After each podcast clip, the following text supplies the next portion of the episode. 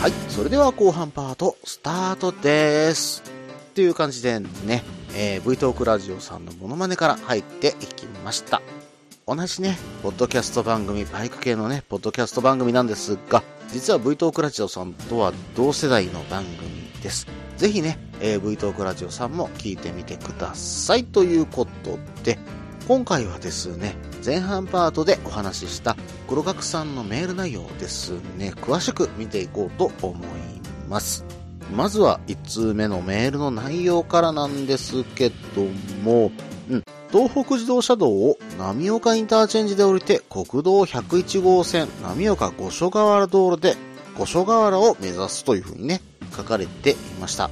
うん、まあ、五所川原といえばですけども、うん、やっぱりね、えー小説が好きな方にとっては、太宰治さんのね、記念館があるということで、まあ、生誕の地ですからね、えーそういったところもぜひ寄ってみたいところでしょうし、13個もね、寄ってみたいところではあると思います。13個の名物といえばね、しじみですよね。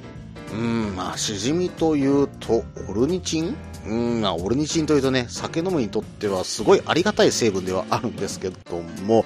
うん、まあでもね、ここで珍しいものがね、ちょこちょこあるんですよ。まあ、例えばね、しじみを使ったラーメンだとかね、しじみの鴨飯。まあ、あと他にね、チャウダーとか、ちょっとこれはびっくりしたんですけども、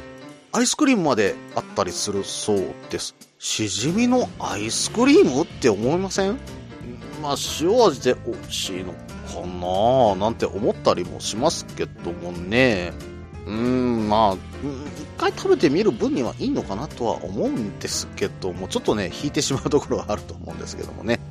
うん。で、これを売っているお店は、しじみ亭奈良屋さんっていうところで売っているそうなんで、ぜひね、こちらで食べられた方、うん、あの、教えてください。私の方もね、うん、ちょっと興味津々です。実はね、しじみ系の、うん、まあ、あれはね、やっぱりしじみって出汁がうまいじゃないですか。で、それを使ったラーメンっていうのが、実は大阪の重曹にも存在したりします。クソ親父の最後の一振りっていうすごい店名なんですけども、えーそちらの方でね、えーお酒を飲んだ後にね、ずるずるっと一杯すすってね、帰ることも実はあったりしますんでね、えーぜひね、酒を飲みすぎた。でも最後の締めに一杯っていう時には、そのお店一度行かれてみるといいかもしれませんよ。おや？そういえば、13個ですよね。えーちなみに今大阪のラーメン屋を紹介したのは重曹。この重曹というのは、漢数字の10に、えー漢数字の3って書いて重曹と読みます。ん？もしかして何かつながりがあるのかな？まあ、まさかね、とはちょっと思いました。はい、それではね、次を見ていきましょ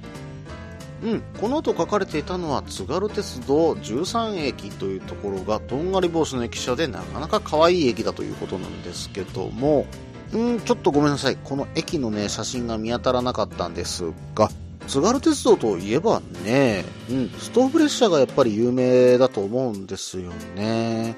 うん、まあ以前ね、私もどこかのテレビ番組で見ましたけども、うん、可愛らしいダルマストーブがついてる列車なんですよね。で、このストーブ列車というものなんですが、昭和5年7月15日、五所川原から金木駅間の間でストーブ列車を運転したのが最初らしいです。で、えっ、と、戦時中のね、物資欠乏のため一回中止してたらしいんですけども、昭和22年から再びね、このストーブ列車を運転して、現在まで運行しているといった列車らしいです。以前ね、テレビで見た時、このストーブの上で何か焼いてたような覚えあるんですけども、まさか焼き芋とか焼いてたのかな？なんかね、そんな番組をちょっと見たことがあるんですけども、まあまあ、ちょっとあの、間違ってたらごめんなさい。もしあればね、教えていただけたらと思うんですけども、そんな風情のあるね、列車があるんだなーなんてね、ちょっと思ってました。これはね、一回バイクをちょっと置いて、乗ってね、えー帰ってくるなんていうことができたら面白いツーリングにもなるんじゃないのかなとも思います。ちなみに現在のストーブ列車は4代目ということらしいので、えー今の列車が終わったらでも次があるのかどうかもわかりませんのでね、ぜひともね、今のうちに乗っておくべきかと思いますね。はい。それでは次を見ていくと、えっ、と、メールを読むときには、もうちょっとさらっと流しちゃったんですけど、マイロード。実はこのマイロードという、マイのところなんですけども、これはね、米っていう文字が書いてあるんですね。その米をマイと呼んで、マイロードというふうにね、書かれているそうなんです。このマイロードなんですけども、うん、まあ、両側にね、広い田園地帯の中を走り抜ける広域農道らしくてですね、本当に視界が開けた道路で、地平線がね、本当に見えるんじゃないかっていうぐらいの直線の道らしいんですね。うん、これはね、私も一度は走ってみたいなっていうようなね、本当に絶景、まあ、田園風景の中の絶景を走っていける道路に見えましたね。うん、これはすごい。一回行ってみたいところです。はい、それではね、次を見ていくと、ん？女子高生がいて、そこで、おお、バイクだっていう風にね、えー、黄色い声を上げられたということなんですけども、まあ、これは黒学さん、うん、まあ、嬉しかったんじゃないんですか？ちょっと鼻の下伸びてたでしょう？なんてね、言ったら怒られるかもしれませんけどもね。はい。それでは次を見ていきますよ。県道36号線でね、津軽鉄道沿いをのんびりと走るということなんですけども、どんな感じなんでしょうか？これはね、ちょっと写真が欲しいななかなかね、ちょっと見れてないんで、ちょっとのんびり流せるっていうようなね、ところだったら私もね、そういう道が大好きなんですよ。えー、実はね、大阪の方でも、えー、能勢の方とかね、豊能町とかの方に行って、実は結構ね、のんびり田園風景の中を、ただ単に何のあてもなく流してることも結構好きなんです。まあ、こういうところ、またね、えー、青森に行ってこういった、えー、田園風景の中を走っていく。うん、まあこれもたまらないなっていうふうにちょっと思っちゃいました。はい、それでは次を見ていくと、おじゃマップでね、え、香取慎吾さんが廃車になった車両に、えー、小学生と絵を描いたものが留置してある火星機にね、えー、寄られてるそうなんですね。こちらの番組はね、見られてる方も多いかと思いますが、私もこれ見たような覚えがあるなうん、この車両ね、えー、1997年に、えー、元スマップのね、香取慎吾さんが、1997年に、えー、小学生たちと一緒にこの車両にね、絵を描いたのが最初で、その後ね、3年間、えー、実は運行してたそうなんですけども、その後この車両も引退し、えー、その車両を保存されてたそうなんですよね。で、えー、実は去年かな ?2017 年に、えー、実はね、おじゃまップという番組で、えー、20年ぶりにね、これ香取慎吾さんと一緒に、当時のね、えー、小学生だった人たちと一緒にね、え塗り直したというね、え絵を描き直したといったお話がありました。うん、まあ、そのね、まあ、1台しか実在してない。まあ、香取慎吾さんといえば結構絵がね、うまいような私もイメージがありますんでね、それをちょっと実物を見てみたいなんていうこともあると思います。えー、ぜひね、皆さん見に行ってみてください。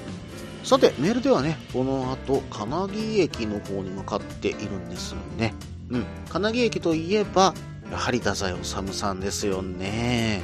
うん、まあでもね、駅舎内で地元のお母さんによる小説津軽の読み聞かせがあるなんていうのはちょっとびっくりしましたね。まあ私はね、ちょっと津軽の内容を知りませんけども、まあ小説をね、好きな方、まあ太宰治さんが好きな方となると、うん、なかなかね、うん、感慨深い、えー、列車になるんじゃないでしょうか。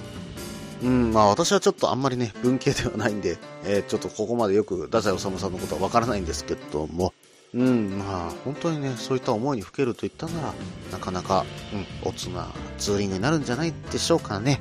はい。それではね、次を見ていきますと、うん、えっ、ー、と、これがね、えっ、ー、と、私鉄では最北端の駅、津軽中里駅の方に到着されていますね。あ、私鉄の最北端なんですね。ちょっと私知りませんでした。うーん、津軽中里駅というと、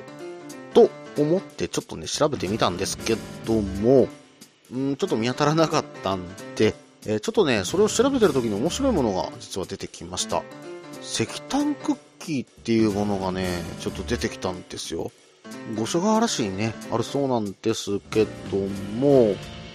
津軽鉄道名物のね、ストーブ列車を PR するために、津軽鉄道とそのコミュニティカフェであるデルソーレっていうところがあるそうなんです。で、そこが共同開発したものらしいんですね。で、これが石炭に似せて作ったブラックココアのクッキーだそうなんです。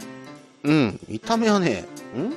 なんだこの黒い塊は、マジで石炭じゃんみたいなね、え感じなんですけども、食べるとね、思いのほか、うん、あの、食感とほのかな甘みがあって、癖になるほど美味しいらしいんですよ。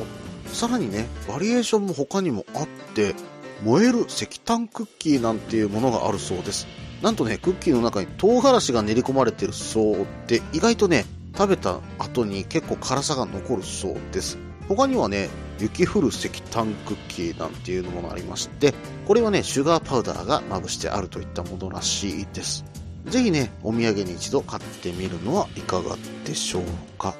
ということでね、黒学さんのメールの前半の方を見ていきました。引き続きまして、2通目のメールの方に行こうと思うんですけども、ちょっとね、長くなってきましたので、この辺りで一旦区切ります。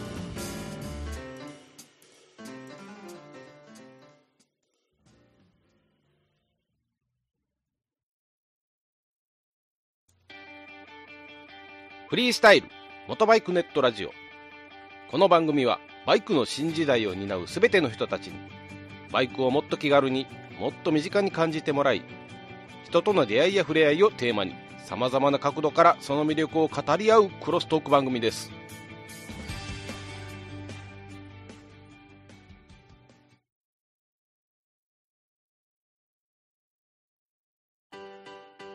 落ち着いて聞いてください。あなた EBR 症候群です。だって、だってお前ハヤボルトじゃんって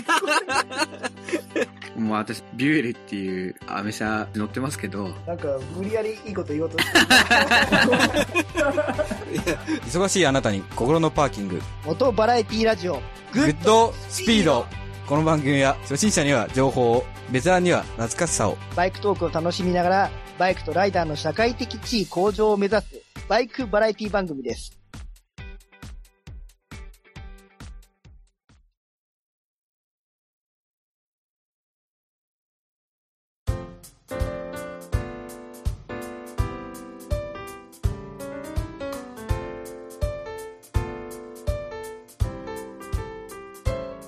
はい。それではね、黒枠さんのメールの後半をね、見ていこうと思います。先ほどのね、メールの終了地点、津軽中里駅から、うん、この後ですね、山並ラインに入っているんですね。うん、まあちょっとね、調べてみると超高速コーナーの多い峠道みたいな風に書かれていたので、本当にね、楽々進めちゃうような感じの道なんじゃないでしょう。うん、黒枠さんも書かれてる通りなんですけどもね。はい。そしてこの後、カニタフェリーターミナルの方の前から国道280号線で松前街道の方に入っていったということですよね。うん。このカニタフェリーターミナルですけども、ここからですね、えー、下北半島の方にフェリーで乗っていけるというのはちょっとね、有名なお話ですよね。で、こちらからね、行って大間に行くっていうのもね、手なんじゃないでしょうかね。うん、大間のマグロ、まあ、関西からだとなかなかね、行きにくい場所ではあるんですけども、食べに行ってみたいなーなんてね、ちょっと思っています。うーん、まあ、関西からもし東北に行くとすれば、行くとすればですけども、うん、まあ、フェリーでね、敦賀から向かうっていう手もあるんですよね。うん。えっ、ー、と、まあ、福井県の敦賀になるんですけども、こちらからですね、えー、新潟に行くフェリー、まあ、秋田に行くフェリーも出ています。まあ、北海道に行くフェリーは有名だと思うんですけど、私ね、この航路を最近知りました。はい。えっ、ー、と、これはですね、旅バイクサロンで、実は新潟の方からね、えー、来られてるリスナーさんから伺ったんですけども、あ、そうか、これで使えば新潟も東北も行けちゃうんだっていう風にね、ちょっと思っちゃったんですよね。で、私ね、実は東北に行ったことない県っていうのがね、山形県と秋田県なんですよ。この2つをね、ぜひね、行ってみたいのと、青森県の今回黒学さんがね、紹介してくれてるこの五所川原の近辺なんですよ。うん、本当にね、関西から行くことがない。でもね、うん、向こうの日本酒は美味しそうですし、またね、角館のね、武家屋敷とかもちょっと見に行ってみたいんですよ。私ね、やっぱり歴史好きなもんですから、ああいったところのね、えー、まあ昔ながらに残っている、そういったものをね、えー、見に行ってみたいなぁなんて本当に思ってるんですよね。あとね、山形に行ってみたいなと思っています。まあ、こちらも当然日本酒は美味しそうなんですけども、郷土料理がね、まあ、各地方地方にね、いろいろ点在してるなっていうのが本当に思っています。これはね、ぜひともまあ、食べてみたいっていうのはあるんですけども、うん。実はね、私、本当に好きなものってどうしても一度体験してみたいことがあるんですよ。何かというとね、芋煮会なんです。はい。私ね、芋煮が大好物なんですよ。うん。で、あれをね、外で食べるなんて、まあまたね、うん、バーベキューとかしてるような状況で食べれるなんてね、なんて魅力的なんだっていうふうに思っちゃうんですよね。うん。まあ、なかなかね、うん、そういうふうに思う関西の人ってなかなかいないと思うんですけども。うん、僕ね、芋煮が大好物なんで、本当に一度ね、食べてみたい。で、外で一回芋煮っていうものを食べてみたいな。しかも本場のものをね、食べてみたいなーなんて思ってるんですよね。うん。まあちょっとね、えーこれは私の個人的なあれかもしれませんけども、まあ山形のね、えー伝統的に根付いてること、しかも美味しそうなもの、これはね、私非常に魅力なんですよ。まあどこかでね、体験できればなぁなんていうふうに思っています。はい。それではね、次を見ていきますと、うん、まあ280号線をね、えーまあ今別バイパスを走り切って、うん、そしてずっと走っていくと、義経海浜公園キャンプ場っていうのがあるんですね。うんまあちょっと私はちょっとキャンプはあまりしないんでよくわからないんですけど、さすがにね、周りに店が全くないといったところと、鉛色の雲といったら、ちょっと怖いですよね。まあさらに海の近くって言ったらちょっと怖いなっていうふうに思いますよね。うん、まあ私、本当にキャンプもしそこでしろって言われたら、私なんて本当にね、大バイク祭りとえ楽園会さんのキャンプしかやったことないんで、そんな状況でこの場所に行って一人でキャンプしろなんて言ったら、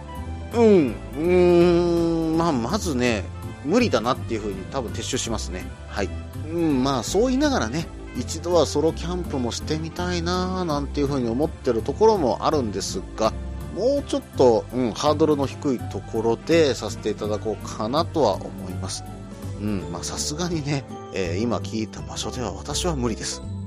さて、この後なんですけども、えー道の駅民間屋達筆先の反対にある津軽海峡冬景色の可否ですね。可否ってあの歌の日って書いてね、えー可否って読むんですけども、これはね、時々旅番組とかでもね、テレビの旅番組とかでも出てくるんでね、見てたんですけども、ん？これなんかタンバリンを打ち鳴らすってどういうことなんでしょう？この歌詞、もしかして流したら、まあメロディー流したら、必ずタンバリン持ったおばちゃんが出てくるってこと？うん、それは確かに恥ずかしいかもしれませんが、黒学さんならね、ここで一曲歌っていくぐらいの度量があったかもしれませんよね。はい。えーと、ちなみに私に心に染みる一曲をどうぞというふうにね、振られましたけども、うん、うん、まあちょっとね、何かに引っかかりそうなんでやめときましょう。はい。それではね、次を見ていくと、階段国道399号線ですね。うん、これはちょっとね、有名なところですけども、まあいろいろ調べてるうちにですね、見ていたら、かなりね、道路も整備されてる、まあ階段が整備されてるといった感じで、綺麗なね、国道なんですよね。うん、まあちょっとね、歩いて、散策するというのも一つ、えーおつなんじゃないでしょうかね。はい。そしてね、この後、まあちょっとね、あまり書かれてませんでしたけども、青函トンネル記念館とか、トンネル神社っていうのがあるそうなんですよね。これね、私ちょっと気になります。うん。青函トンネル記念館ってちょっと行ってみたいんだよなぁと。まあこれはね、鉄道に興味がなかったとしても、うん。あの北海道と本州をつなぐトンネルをつないだっていったところのね、えーお話が見れる、まあ聞ける、まあわかんないですけども、そういったような記念館あるならちょっと立ち寄ってみたいなというふうに思いました。まあ、そしてね、今はもう新幹線が通ってるわけですからね、うん、その新幹線を想定した上でトンネルを掘っていたと。これもまたすごいお話ですよね。まあ、またね、えー関西、まあ関西じゃないか、中国地方となると、えー瀬戸大橋もね、新幹線企画で作られていますし、今後ね、新幹線もいろんなところに進出していくんだなと、あの、北海道新幹線を見たときに、えーよくよくね、そういうふうに思った次第でしたけどもね。ということで、以上、青森のツーリングのね、メールでした。えー黒学さん、本当にありがとうございました。またね、えー番組の方、私の方からもできれば投稿させていただけたらなとは思うんですが、えーちょっとね、今しばらくお待ちください。どんなね、ものを投稿すればいいのかなうん、まあちょっとね、ネタも入れつつ投稿してみようかなと思いますんで、また黒学さんその時はね、えーよろしくお願いいたします。えーまたね、皆さん、えー黒学さんの V トークラジオもぜひね、えー聞いてみてください。よろしくお願いいたします。以上、ツーリングスポット紹介のコーナーでした。引き続きましてエンディングですけども、その前に CM です。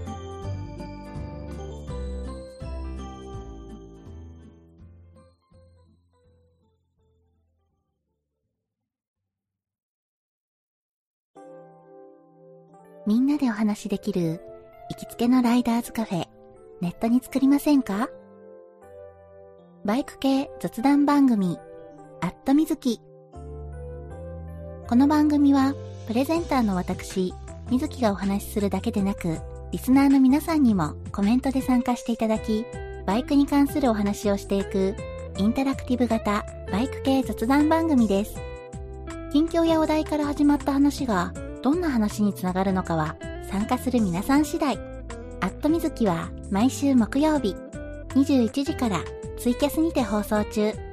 番組の詳細や過去放送の情報はひらがなでアットみずきと入力してウェブで検索。皆さんとお話しできるのを楽しみにお待ちしています。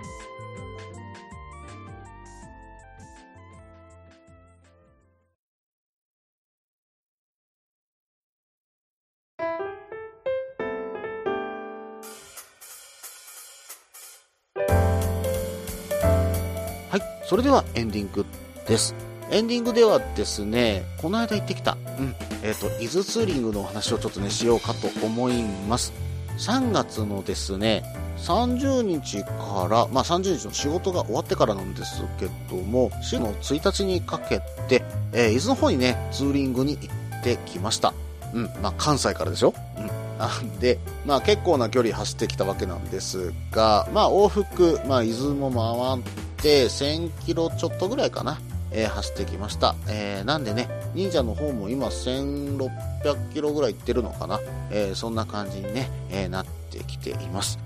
そしてね、ツイッターの方で、実はね、熱海峠インターチェンジ付近に3月31日の9時から9時20分にいます。皆さんよろしくお願いしますっていう風にね、えーお声かけさせていただいたらですね、えなんとですね、13人ものね、方が、うん、来てくれてました。本当にありがとうございました。まあ、これがね、なんていうのかな、実はね、途中でね、えー私自身が、涙腺緩んでね、うるっと来た時があったんですけど、皆さんには見られてないだろうなとは思うんですけどもね、えー本当にツイッターでね、えーみんないい人たちだなと思ってね、本当にありがたいなと思って、え見ていました。さて、えーその時にですね、実はちょっと物販の方もさせていただいたんですけども、今回でですね、えー新作ステッカー、まあ実は残ってたものも全部放出させていただいて、うん、うちの番組のアイコンのね、ステッカー以外のステッカーは全て、えー売り切れとなりました。え本当にね、皆さん買っていただいてありがとうございました。このお金はね、何か今後のね、イベントで皆さんにね、還元できればと思っておりますので、またね、今しばらく次のイベントをお待ちください。そしてね、この9時から9時20分という話だったんですけど、まあ実際にはね、9時半ぐらいまでいろいろとお話しさせていただいた上で、えーなんとですね、この後、えー全員でね、ツーリングに行くということになりまして、なんと13台のマスツーリングとなりました。まあ私もね、実はね、これ結構想定外だったんですよ。うん、まあ想定外といっても嬉しい誤算だったんですけどね。で、この後マスツーリングになりまして、えー亀石スカイポートに到着して、まあ、そこで、えっ、と、ワルダーさんが、えーちょっと抜けられたんですけども、えーその後、えっ、と、天城の道の駅に向かい、そこでわさびソフト美味しかったな以前にね、あの、わさびソフト練り込んだものは食べてたんですけども、えっ、と、上にね、乗っかったわさびのソフトクリームは非常に美味しかったです。うん。今でももう一回食べたいぐらい。うん。で、えーそしてその後、えっ、と、地作家のさくらさんに向かわせていただきまして、味ですよ。あれがうまかった。これはね、ちょっと写真を載せておこうと思うんですけども、ひつまぶしみたいにして食べる味。これはたまらなかったです。そしてね、この後、西伊豆スカイラインに向かいまして、えー皆さんでね、え展望台のある、え駐車場のところで解散とえーいう風にさせていただいたんですけども、うん、まあ非常に楽しいね、伊豆を満喫させていただきました。そしてね、普段会えない関東の方ともお会いできて非常に嬉しく思っております。本当に皆さんありがとうございました。ぜひね、この伊豆ツーリングの感想お便りを送ってください。何卒よろしくお願いいたします。さて、えー旅バイクサロンに関してなんですけども、その時にね、アンケートをいただいております。えこれに関してはですね、次回お話しさせていただこうかと思いますので、今しばらくお待ちください。この番組では皆さんからのメールを募集しています。ツーリングスポット紹介のコーナーでは、おすすめのスポット、穴場のスポット、自分しかいないけど自分が好きなスポット、自分じゃいけないけど良さそうなスポットを教えてください。